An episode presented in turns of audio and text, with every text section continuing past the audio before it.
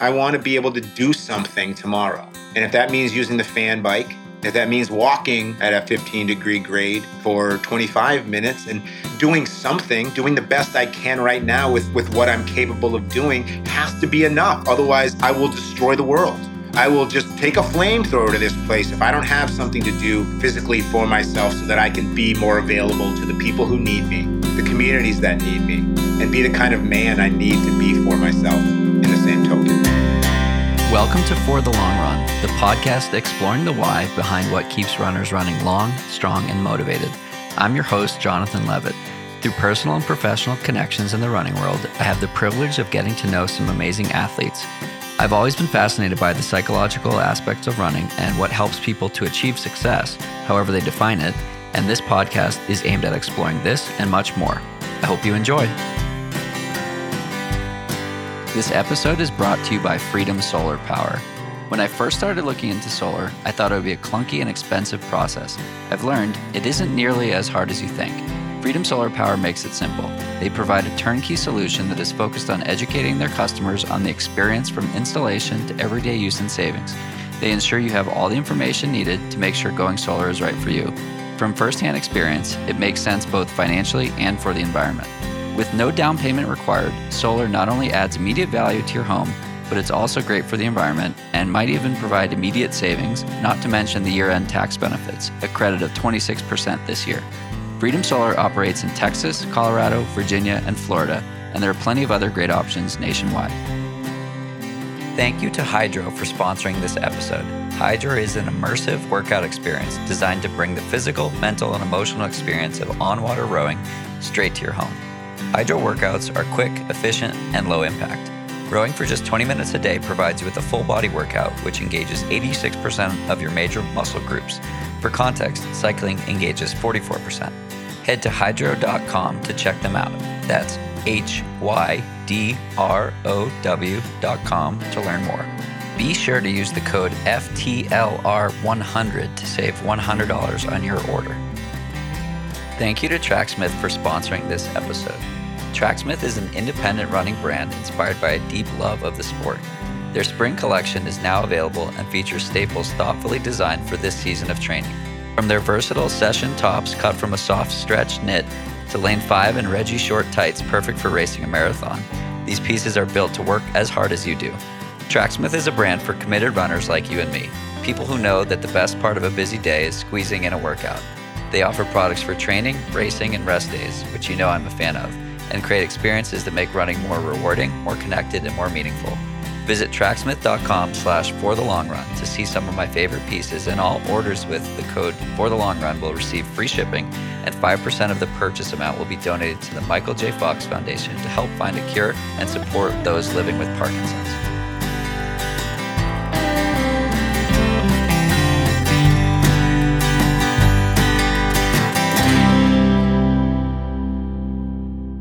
Weird. Like right, 86 well, 86 like, different ways? Yeah, because like if you look, it's like S H E A R E R, or I guess it depends on what region you're from or what. So I don't know how many sheep you had. I don't know. Jesus. So welcome back. Today we have Alan Shearer joining us on the podcast today. Alan and I um, last connected on episode 86, and this is going to be like 200 and something in the two teens.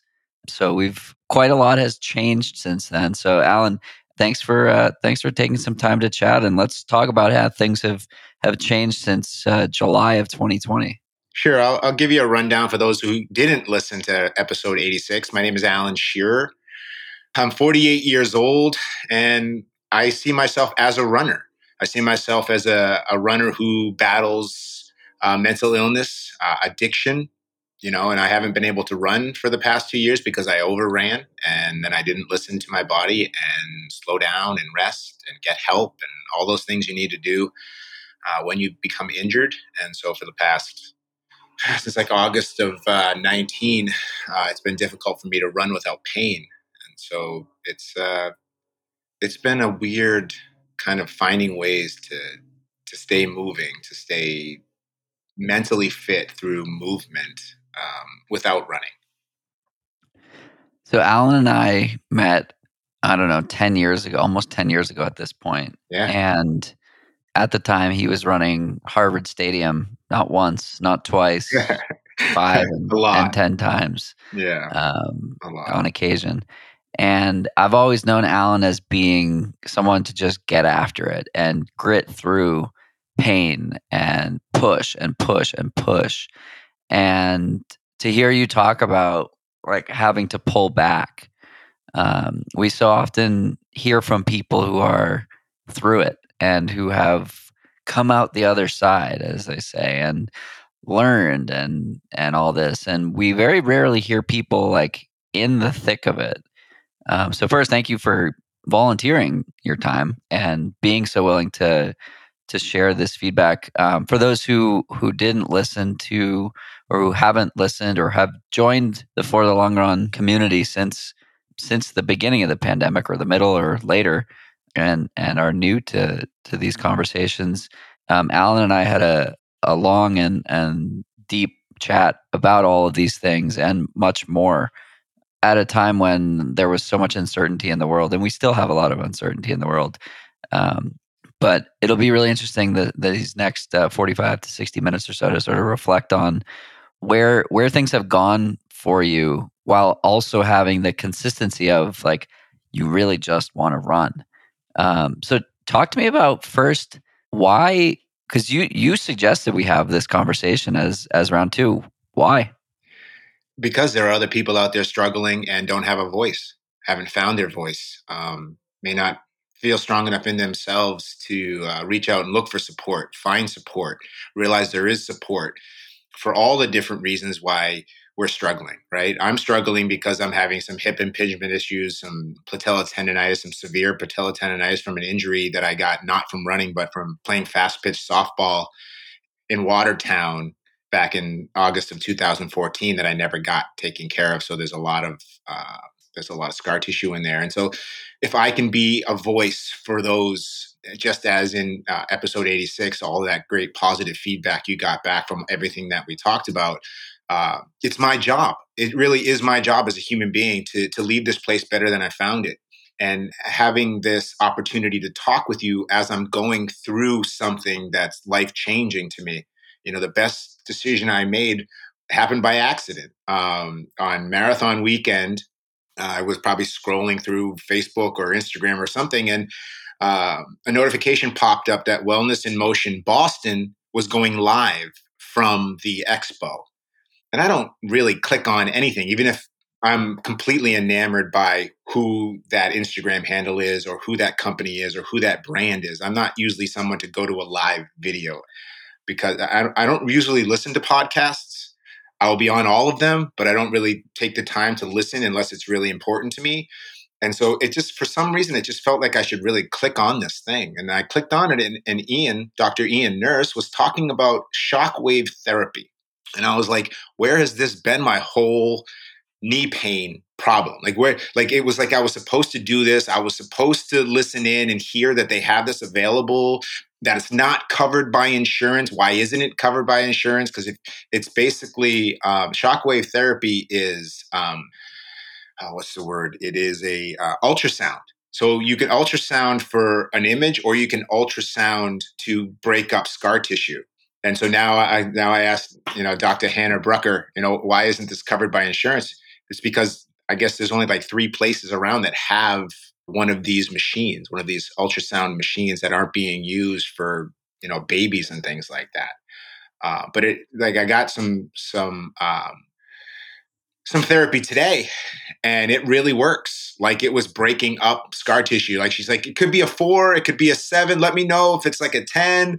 And she's going. I'm like, yeah, four, five. No, that's a ten like so like it was it was really getting into dense scar tissue like if there's no scar tissue around it doesn't really do anything to your muscles or anything negative anything like that but if there's any real dense uh, buildup of scar tissue you'll know it and so being able to do this and being able to get the right care for my injury to be able to get the right care gives me this um, light at the end of the tunnel it, it allows me to see uh, the horizon it, it gives me hope that I can run again hopefully with less to no pain moving forward.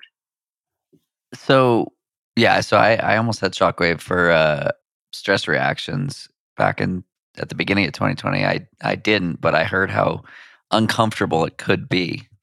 But I guess my my curiosity is more around the the uncertainty of the last two years of like you have this thing that has helped you in so many ways.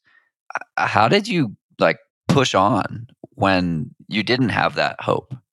Oh man, like I, I think the I think the thing that kept me going is the alternative is far worse. So I had to find other things, CrossFit. You know, uh, when we weren't going anywhere, when we were in the midst of this pandemic, it was the home gyms, right? Getting getting equipment to create a home gym, right? To do all these things to keep moving, to keep my mind moving, because I know for a fact that an active body helps create a calmer mind. And so I was doing whatever, you know, burpees or whatever. But the, all this stuff was very uncomfortable.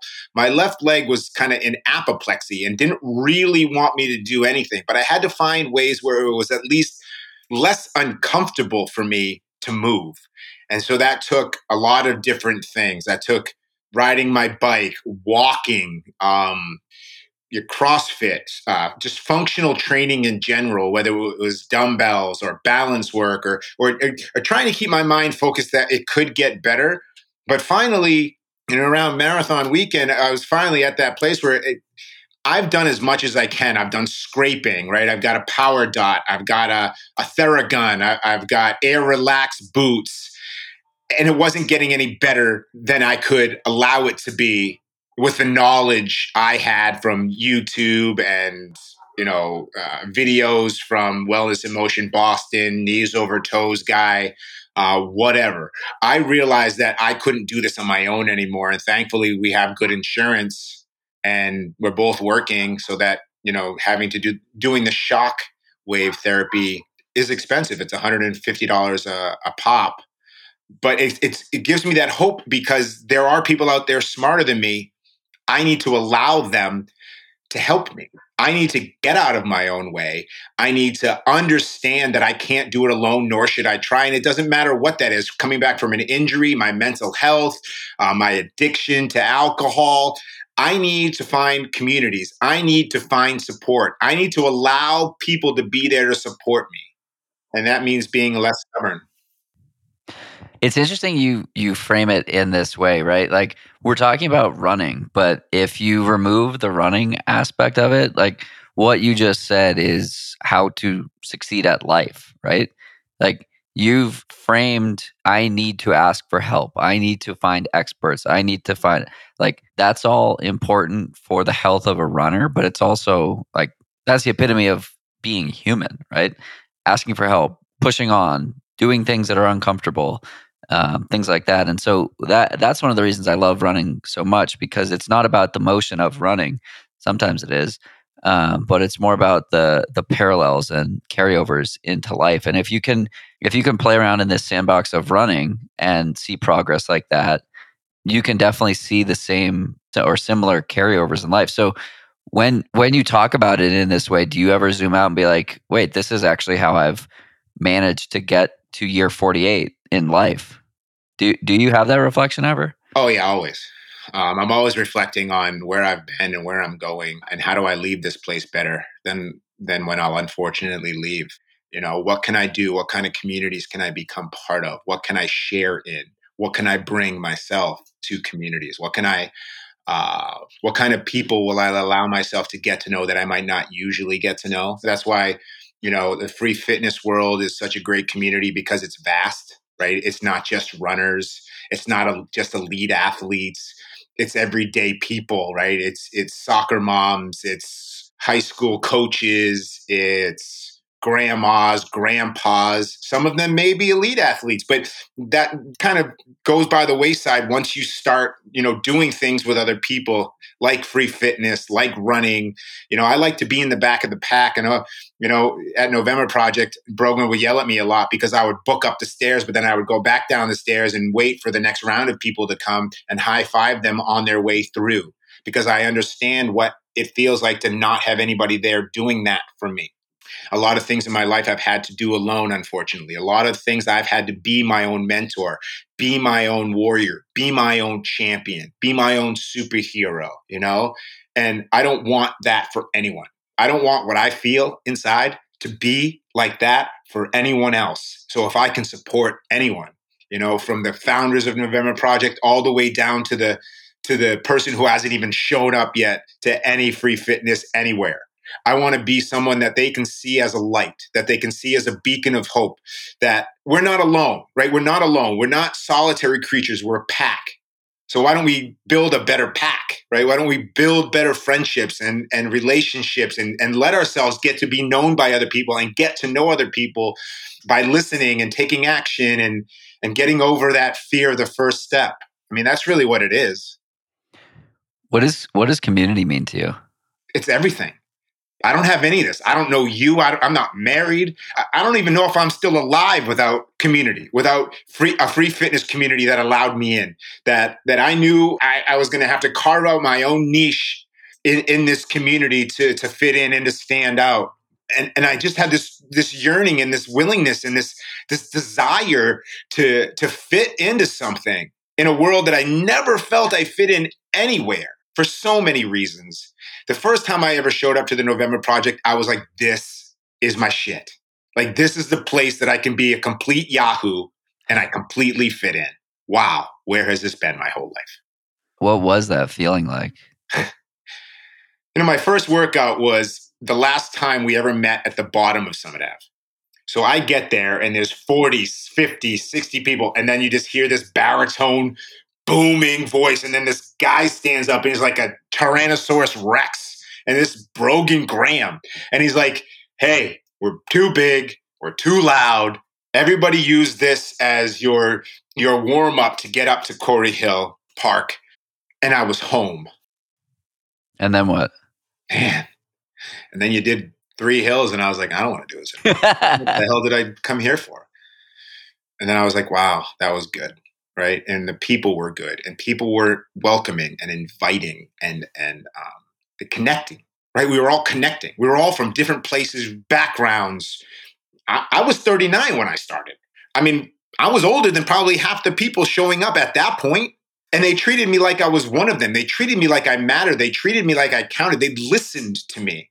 They high fived me on the way up the hill. I didn't have to do all the five fiving. I wanted to, but people were high fiving me. People were saying, great job, because I was slow as molasses for a long time getting up that hill. So we share the need for connection. And in that light, the beginning of the pandemic was very challenging for me. I imagine it was for you as well. Um, I crave this connection so much so that I started podcasting more. And I did 14 episodes in the first 10 days.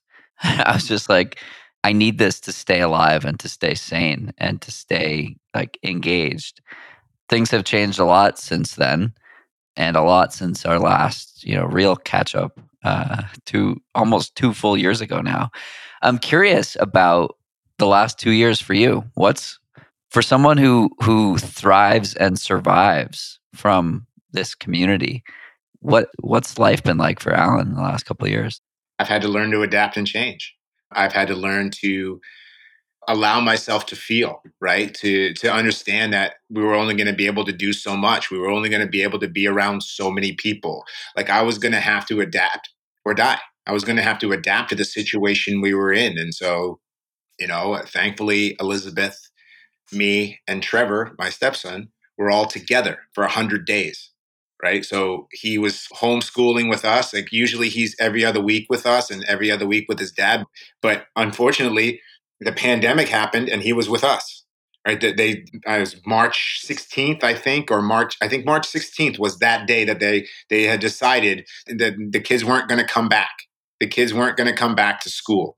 And so we became a family. We became a unit.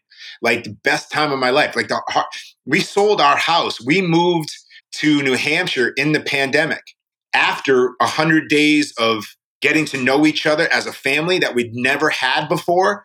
It gave me a new kind of understanding about what a real community is, even starting in your own home.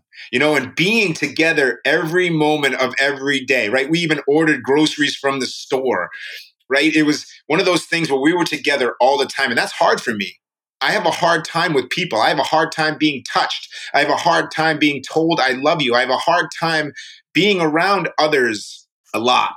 And so for me to allow myself to let my family truly love me intimately next to me for all that time, I had to grow up. I had to mature. I had to let go of a lot of my past and a lot of the pain from my past to allow me to truly adapt and change and grow and get through it. It wasn't going to happen any other way. So you're a better person today than uh, two years ago? I, I'm in a lot more pain. I'm in a lot more emotional pain. I'm in a lot more, I'm allowing myself to be more vulnerable. I mean, my body's in apoplexy. I mean, all these things are because you do the uncomfortable things to never truly be alone. Right. Right. I was good at being alone. I was good at November Project. I was good at all those things, but I was missing something. Right. I was missing the most important community of all, a family. And that was the hardest thing. Allowing Elizabeth into my life was the hardest thing. Allowing her stepson to love me, allowing somebody else like that to love me when when nobody could do that for me in my life. Nobody could be that kind of person for me in my life. You know, I always wanted a mentor. I always wanted someone to to show me the ropes, but unfortunately, that person just didn't exist. So I had to do that for myself and to be a positive role model to my stepson. I'm not his friend. I'm here to teach him. I'm here to set an example that he can look at so that he can be a strong man, whatever that means to him as he moves forward. So, like the past two years, that place became our our fortress of solitude, right? Six Warner Lane in Westminster on this awesome hill. We had this we had this backyard where we could let the dog run around. Trevor could run around. We were playing frisbee, all this stuff. This this place became more than a house to us, and we had to sell it we had to we had to make a hard decision because the market was so ripe. There was too much equity in it not to sell it and start again. And so that's that was a huge thing. And then moving into her parents' basement while we sold, while we bought, and to see her dad basically fade away to almost nothing. And he died just a month and a half after we left. So, yeah, there has been a, a shit ton of shit that's been thrown at me. And the one thing that I can I can always count on is that inner voice that says, "Hey, slow down, calm down, relax. It's not the end of the world." And that's taken me 40 plus years to allow myself to have that kind of inner dialogue as an adult that says, "It's going to get better. It's going to get better." So you're talking to Alan of 30 years ago. what are you saying to him? just keep fighting. Keep that grit. Be grateful. Be thankful that you're still here, that you didn't die when you were 11. You know, I, I committed suicide at 11 years old uh, in my bedroom. I started in the bathroom. I used a karate belt, tied it around my neck until my face was the color of a uh, eggplant. I wasn't coming back. My mother had made me feel that I didn't matter. She had made me feel that she didn't love me. And I had come to a conclusion that if there's no love here, then why am I here? And that's a whole nother story for a whole nother day. But I got through it. God saved my life. He spared my life. He asked for my help. He said, You don't just get to come home. There's too much to do. You got such a strong spirit. You got big balls. Do something with them. Don't just sit around and whine and complain. Take some action. And so I try to take action every day. I try to take action every day to be an example for my younger self if if he could see me that he'd be proud of, that he would learn from, and he'd be thankful for. Wow. Uh, thank you for sharing that, first of all. Um, a few years back, you know, back when we were hanging out at November Project, probably wouldn't have been able to have it that peacefully. There would probably been a lot more crying, probably a lot more, uh, you know, inability. I probably, you know, you wouldn't have been able to hear it because I'd have been sobbing but I've I've I've let go of that that kid that that felt that way. How did you get there? Right, because the reason I ask is um, after our first conversation, I had a lot of people reach out and be like, "Wow, Alan's story, that's me." Uh, we talked about the same thing, I, or I talked about this on the episode I did with Brett Biggert um, down in Austin, where he talked about his experience with alcohol and how it impacted him and how life 20 years ago, 15 years ago was was for him and and sharing his story allows people to feel some sense of normalcy. Um, a little earlier we talked about how how life is related to running and running is related to life. The way you just described the grit, the tenacity, like that's how you finish a marathon. That's how you PR a marathon. And so we're seeing the the dichotomy between running and life and life and running. And it's what I love about this sport, this podcast, and these types of conversations that like there's so much that we can learn in one arena that on its own, who cares if you run a marathon? Who cares if you run 300 sections of Harvard Stadium? It's what happens with that experience that people care about. It's how you connect with people. It's the the stories that that you make from you know climbing up the Grand Canyon with with Tony, you know, for example, and and how that impacted our friendship and our ability to believe in ourselves. That's the shit that matters, right? Who cares if you know you run sub three or sub four or sub seven? Like I was having a conversation with uh, Peter Bromka about this, and he's run 219 and change. He's like, nobody, it's irrelevant. It's the story of getting there. And for him, it's the story of not getting there, not getting under 219. But it's it's that story that's interesting. And and how do you how do you take something that you're not getting paid for, that you're not um, competing for? It's just for your own personal joy and fulfillment, and all the other fun stuff that you know you get to do along the way. Um, now I'm forgetting what the question was. How did I get there? How did you get there? Yes, thank you. Well, before you met me in 2010, I, I had another epiphany in my life, and I was 265 pounds, and I wasn't happy. I was living in Watertown. It was uh, January 4th, 2010, at 10:35 a.m. I remember it exactly. I I basically came to the end of my rope. I was either going to kill myself or I was going to heal myself. I looked at myself in the mirror. I said, "Is this all I have to offer myself? Is this all I have to offer the world around me?" And thankfully, the answer I said was no. And so from that moment, my life was my responsibility. It was ultimately, I had to hold myself accountable, and it was ultimately my fault if I didn't do something more healthy with my life from that moment forward. My mantra became be better than yesterday and move forward. And so from every day from that moment on January 4th at 1035 has been my fault. Mine. I'm not a victim anymore of my past. I'm not a victim of my family. I'm not a victim of my circumstances before that moment where I realized my life was my responsibility. All of that stuff I had to look at. I had to look at what's my fault? What could I control? What was out of my control? And once I realized that most of the stuff was out of my control, I could actually start to you know, take off bite-sized pieces and and get down to who Alan was and who Alan wants to be. Who is Alan Shearer? What does he represent? And how does he present himself to the world? That's what it became, right? I, I went to the gym, I got a membership at Workout World. I went to Sports Authority and I got a pair of running shoes and I started moving forward into my life. If you've been enjoying this podcast and can spare 90 seconds of your time today, can you do me a favor? Can you pop over to Apple Podcasts and leave a review? It helps other people find and enjoy the podcast too. Thanks so much. Thanks again to Freedom Solar Power for supporting this episode of the podcast and our environment by providing an easy green energy source. The buying process was fascinating and eye opening, and I am excited to pay my learnings forward. If you're curious about going solar in your home, message me on Twitter or Instagram, and I'd be happy to help your journey by providing some great resources. Freedom Solar is a full service solar company that's been installing solar panels and backup power systems since 2007. They operate in Texas, Colorado, Virginia, and Florida. Not in any of those states? Don't fret, my parents have the same panels from SunPower that were installed by a different company in Massachusetts. SunPower is the best in the business, and that's what Freedom Solar uses. I've enjoyed working with the whole team over at Freedom Solar, and I'm sure you will too. Thanks again to Hydrow for supporting the podcast. I've been enjoying my Hydrow to fit in bonus cardio that doesn't take much time at all, as even a 10 to 15 minute row feels like a solid workout. It's a fun experience to be able to row on familiar routes or explore new ones on the water.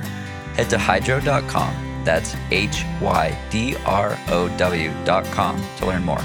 Be sure to use the code FTLR100 to save $100 on your order.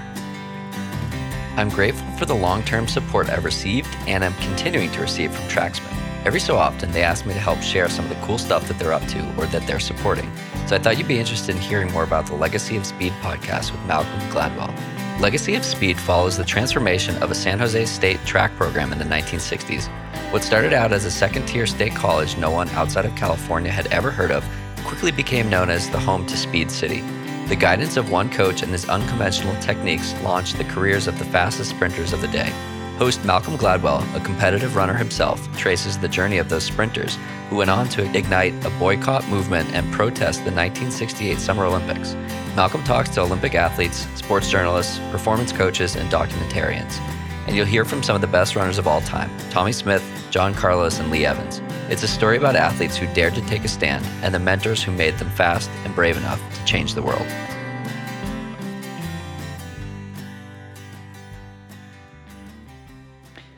You you said who is Alan? Who does Alan want to be? Who does Alan want to become? One of the question or the question that I've started to ask at the beginning of this podcast because I was lazy initially and didn't want to do intros or read intros is who is insert guest name here. And it's fascinating how people answer that question. And some people say, Oh, I'm a runner, I'm a this, I'm a that. Um, there's nothing wrong with that. And others, you get their story in the first sentence. and and the defining yourself or identifying yourself is something that like people just don't do. They just, oh, I'm a guy that runs and I live in blah blah blah blah blah. Um, long preamble to to the question of who who is Alan? Well, Alan is now. I am now my own best friend, my own judge, my own police officer. Uh, you know, I, I can't. I'm, I'm my own healer as much as I can be. You know, I'm. I do everything in my power to be as healthy as I possibly can, so that I can be here as long as I can. Like you're going to have to take me kicking and screaming now. Before I would have died. I would have left. It was fine. I didn't really care. This place sucked. God, what the hell? Why why am I still here? Why do you make me do this? Why do you want me here? Why did you save my life? This is why.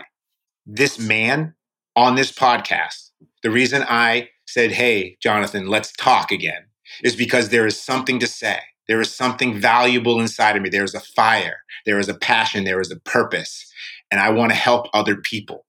You know, we moved to the Keene area. We live in Swansea, but Keene's the kind of hub over here. You know, we brought free fitness here, right? I've been trying for six years to bring November Project to wherever we lived in North Central Mass and now out here to Keene.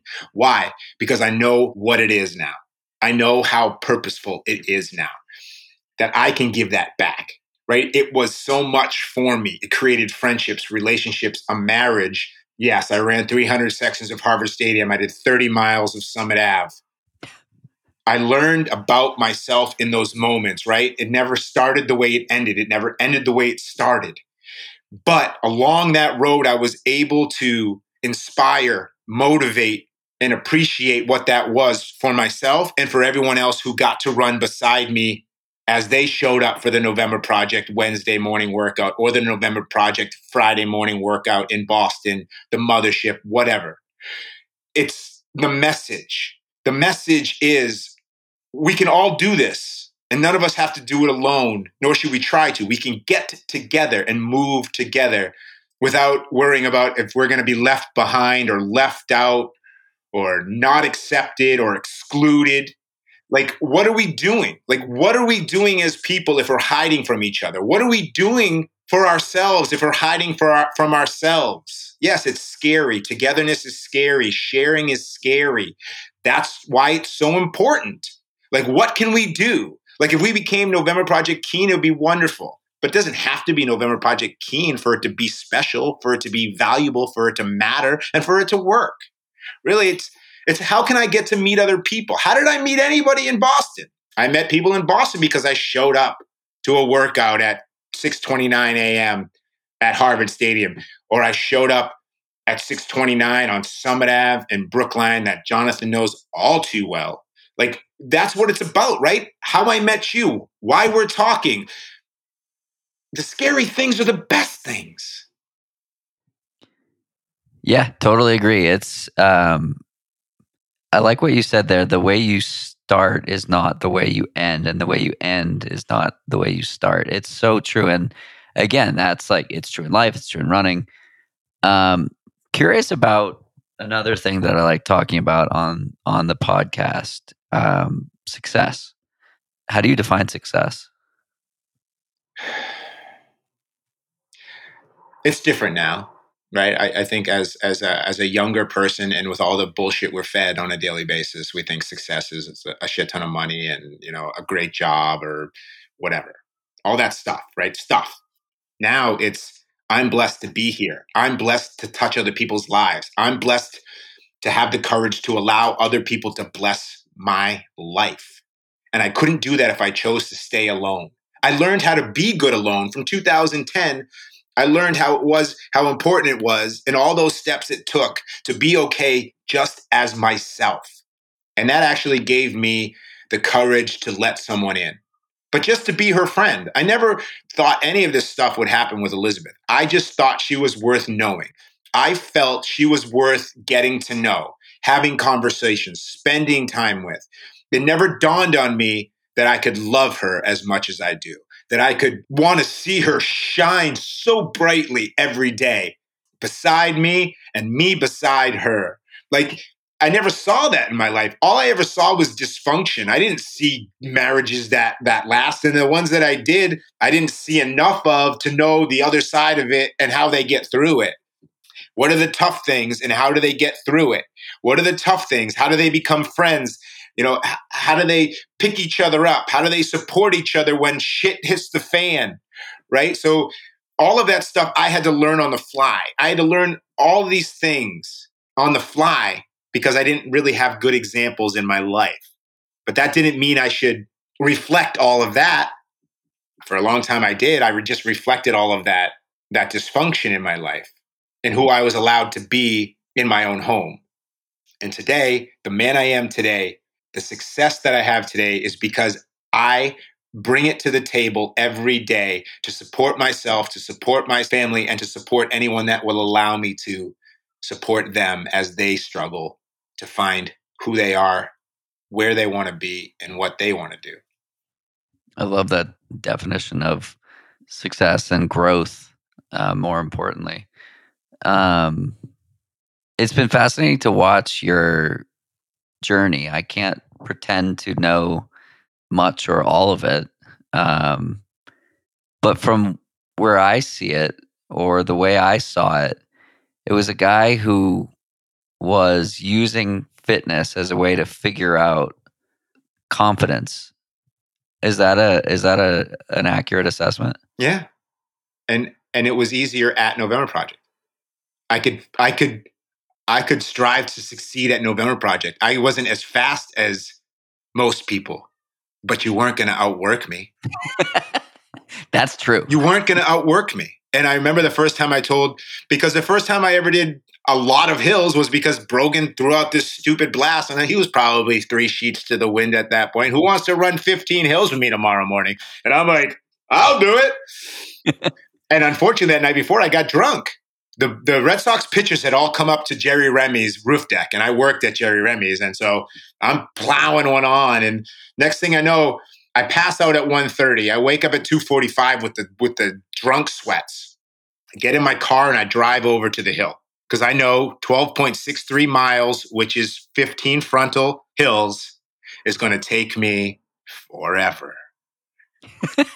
forever because I was still I wasn't a hill runner at that point. I was still, it was still, it was like three weeks into my November Project career, my November Project life, and he's coming down and I'm coming up. Right? He's on, he's on as many as I am, and I've been there since three thirty in the morning. All right, so man, you know, it's just nobody's gonna outwork me ever. What does that mean? That I'm good. I I'm gonna leave it. I'm gonna leave it all out there. It may take me it took me seven hours to run 30 miles of hills, 37.5 frontal repeats that I started at 3:30 a.m. on May 3rd, 2013 as a tribute to what had happened at the Boston Marathon to help raise money for kids with mental illness and to prove that I fit, to prove that I could fit in this group of elite athletes who there was a lot of them at the time, that I could fit in this group on my own terms in my own time, right? I could do this thing that was extremely difficult and hard, and I could put one foot in front of the other. And all that I had to do was get through that time. I ran 27 hills, I walked 10. What was your first thought when you finished? Besides, oh my God, I can't believe I just did that. It was hard, right? It was depressing. It was extremely depressing. It was hard because I, I Why was it depressing? because I followed through. What's next? What's next? I did this. Nobody else has done this. Nobody else ever will do this. Let's just say that. There's not another human being on this planet who's like, I'm going to go run Summit Ave 37.5 times. No, because it's ludicrous. And that's my mental illness, right? As bad as my mental illness is, it also gives me that. It gives me the manic ability to find another level. So when you can't run, how do you how do you rectify that? I've had to calm down a lot. I've, had to, I've had to I've had to realize that I'm injured. I've had to realize that I can't go full bore. I just can't. And an older, wiser Alan understands that. An older, wiser Alan, I want to be able to do something tomorrow. And if that means using the fan bike, if that means walking at a 15 degree grade for 25 minutes and doing something, doing the best I can right now with, with what I'm capable of doing has to be enough. Otherwise, I will destroy the world. I will just take a flamethrower to this place if I don't have something to do physically for myself so that I can be more available to the people who need me, the communities that need me, and be the kind of man I need to be for myself in the same token. Did you ever doubt that you wouldn't finish that run? No. Because I had done 33 hills. I wanted to get to 37. I just, I hadn't, I was just doing it. I didn't bring any nutrition. I didn't, a lot of things I didn't do. So I promised myself that I would do the 30 miles. I promised myself that. Like I had done 33 hills, but I needed to get 37.5 hills done, 30 miles of that hill because that hill wasn't going to own me. I was going to own it. Like there should be a damn sign at the bottom of that thing that says, Alan was here. Alan didn't give up on himself. He followed through on something he said he was going to do. And I still went to work after that. what did what did that symbolize for you? For me, yeah. That symbolized that anybody can do anything if they put their mind and their body to it, but do it, you know, I, I didn't overrun. Like I didn't do my first hill like as fast as I possibly could. I knew it was going to be long and hard and vigorous the whole time.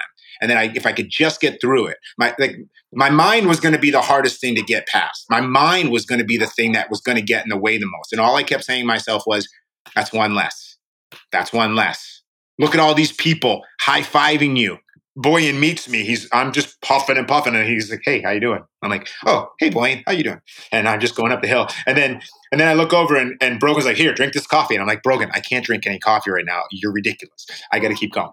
And so it was my family from 2012 to 2014 November project. The mothership was my family. Brogan and Bojan were my brothers. You were my brother. We could count on each other to be there for each other man, that I think you know it's not drinking the Kool Aid.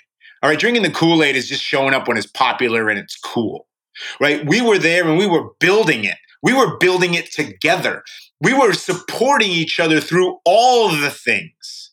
That's that's the most amazing thing about this conversation is we built a friendship. We built a relationship on a hill, on some stairs, run deck run, whatever. It, none of that shit mattered. It was that we were there for each other, that we chose to show up, that we did, we didn't just turn over in our bed. Yeah, there's a lot of times where we did just turn over in our bed and not show up. But for the most part, we were there very, very often because we we understood the value in what we were creating together. I can't remember who I was having this conversation with, but it was recent. Oh, it was uh, Nell Rojas um, yesterday at the the Boulder Run Club that we do with InsideTracker, and she was talking about how consistency is the most important thing, And it's really the only thing that matters. And you can miss something here and there, but as long as you're doing the work consistently and repeatedly, it doesn't even have to be great. It just has to be good or even just average. But a lot of average or a lot of good makes something great. And I think that's the that's the beauty of what you just described there that like the consistency built built a pretty damn strong boat that allowed us to sail sail the waters of the Charles and and you know the Boston fitness community at at that time. Um, yeah, it was pretty cool. I mean, at the time there was nothing like it, and there's still nothing like it, but there was really nothing like it at the time, and I was just finding myself as a runner and as an athlete, finding my own version of confidence, and it was sort of jaded as a mid twenty year old. I guess you're confident and cocky by default in that definition. But um, yeah, man, what a cool, what a cool time, and it made it made me who I am today, for sure, and and for you likewise. Yeah, you know, I mean, life is built on showing up. Life is built on what's that thing going on. Let me just go check it out. You know, trying to build free fitness here in Keene is, is very difficult. It's it's the burbs. Even though it's a city, it's still the burbs. It's college town, but it's still this kind of weird, different thing that's not like Boston. It's not like Austin. It's not like LA, all those things, right? There's 330 something people in our social group page on Facebook, and we get average five, 10 people at a workout. So they're watching right? And I think I, I'm over talking. I think I'm over. I'm trying to oversell something that really sells itself, you know. But I, I I'm really passionate about getting to know everyone. I'm really passionate about getting to understand people's stories, and I can't do that from afar, right? None of us can really do that part from afar. We really can't listen to somebody from afar. And so I've, I've started working at Ted's uh, Shoe and Sport, which you know is the local run store, and I'm getting to know the 95% of our customers aren't runners. They're people with foot problems. Most of the people who come to our store come from the podiatrist. So I get to help people, people's feet feel better. Like that's the greatest thing. That's worthwhile. You know, I love helping runners and I but when you put a person in a pair of good shoes that's going to help them help their feet feel better, that that joy that, that just that feeling there's there's nothing better than that kind of a thing having that kind of an impact on someone's life who just walked in the door for a pair of shoes. I had a conversation with joe holder on the podcast uh, last summer i think and one of the things we talked about or a comment i made was damn joe you've got like 150000 people following you on instagram. Isn't it cool that you have such an impact on so many people He's like, man, I don't care about 150,000 people. If I could help one person, I've done my job. Do you ever reflect on it that way as well? Sure. I can't help the people who don't show up. I can hope to. Like, I have this deep desire to help those people because I know what it did for me. I know it's showing up and just moving, right? Moving together, what that has done for me. Those people that show up, they make my day the best day of my life being able to high five someone, being able to say, I'm glad you're here. Thank you for showing up. Let's move today. Like the rainy day yesterday, and four people showed up. There's nothing better than weatherproof. There's nothing better than realizing we're weatherproof and we're not going to melt. We bitch and moan and whine and complain about everything. But remember as kids when we liked to splash around in the puddle? We got to do that. I got out for a run yesterday and it was 40 and raining. And I was like, man, I remember when this didn't, I didn't have a second thought about this. Just get out the door. And I got out the door. I was like, Buck, yeah, this is right. This, I love this. This right. is great. And I had a killer workout. And then I got home, I took a shower, and it was sunny. I was like, if only I had waited 90 minutes. Yeah, but you wouldn't have felt the same way, right? You wouldn't have felt exactly. the same way. It might have been harder to get out once the sun came out, right? If you had exactly. quit on yourself in that moment, it would have been harder to con- convince yourself because how hard we are on ourselves, right? That thing, we're supposed to be perfect. We're supposed to have it under control. We don't need anybody's help. We got this. it's that kind of stuff that makes it hard to show up for other people because you're afraid they're going to want something you you don't have to offer. But really, when you show up, we're going to give you everything we have to offer. Like you get to take that in, right? As a newbie for November Project, you remember your first day of November Project? Yeah. How that felt to you to be engulfed in that positive energy. Yeah. Is there anything better? It was pretty awesome. Right. It was, It was pretty awesome. it was pretty pretty shocking as well. Right. Nice. It is uh, shocking. Right. It is shocking yeah. because we're not we're not used to that. We're not used to people inviting us in. We're used to people pushing us away. And I think that's the ultimate goal from any free fitness project, free fitness thing is yeah, it's weird.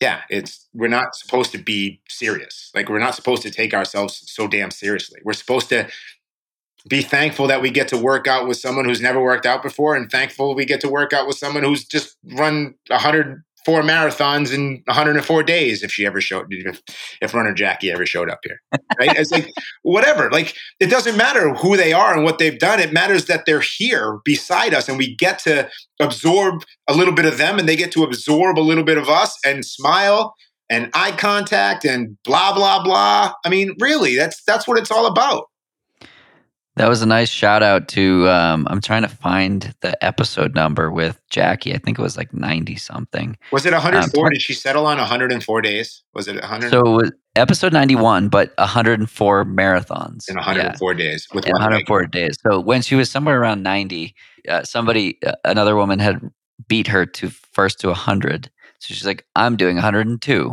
And then uh, I think it was RX Bar committed to matching a $104,000 donation if she ran 104. So she ran 104. But yeah, talk about showing up and talk about putting one foot in front of the other and just getting it done. I mean, that's that's how you do it. One foot in front of the other. It's like these are the words that I was saying to myself as I was climbing up the the South Kaibab Trail, the Grand Canyon, and I was at the the lowest physical point I'd ever been at in my life. I was like, one foot in front of the other. Yeah, That's like, all try- you can do. The last 50 sections of Harvard Stadium after you've already done 250, and it's just the mind fuck of your life. So I had to Yeah. switch it up. So I counted out the last 10 sections, and I did five. I think it was 28, five of 28, five of 29, five of 30, and then Sean Pryor showed up, and Scott Champagne showed up, and that helped and the Boston Breakers women's soccer team was behind us, and we're just giggling and laughing. And that helped me, right? If I was alone through the whole thing, it might have gotten a lot darker and a lot harder to get even probably through the last 20. Again, it's about community. It's about people actually giving a shit about you who you may not even know give a shit about you showing up. Right. And and, and that's that's the community, right? That's that's how we become a family. That's how we become supportive of each other is to show up when nobody else is going to show up. Alan, this has been fun. I knew it would be. Uh, I had no idea where we were going to go with this uh, with this round two. My last question for you is: What's the the mantra that that Alan lives by? Well, I mean, you know, as I was getting here, it's kind of changed. You know, it started out as be better than yesterday and move forward. And now it's be be an example my younger self and younger people or older people or just people who come into contact with me can can be proud can be proud to support can be proud to uh, experience can be proud to call friend call husband call stepfather call son brother grandchild you know i want to be someone worth knowing Love it. Where can we follow you if uh, if we're not following you on social? Sure. My main feed on Instagram is at stigmafighter.alan shearer. Uh, it's the same for, for Facebook. If you know, I, I have, or you can go to alanshearerphoto.com if you want photography services or you want to buy a piece of my original artwork before I'm dead. Because it seems that nobody buys anybody's art until they've passed on. And so there's a lot of living artists, including me out there, who should be supported. And Jonathan actually has my work somewhere in, in his house. Um, you can you can find me there. You can email me there. You can do all those things. Uh, if you need to reach out, if you need support, if you don't have anybody else, reach out to me, and I will be there for you. It doesn't matter what your story is. It matters that you have a story.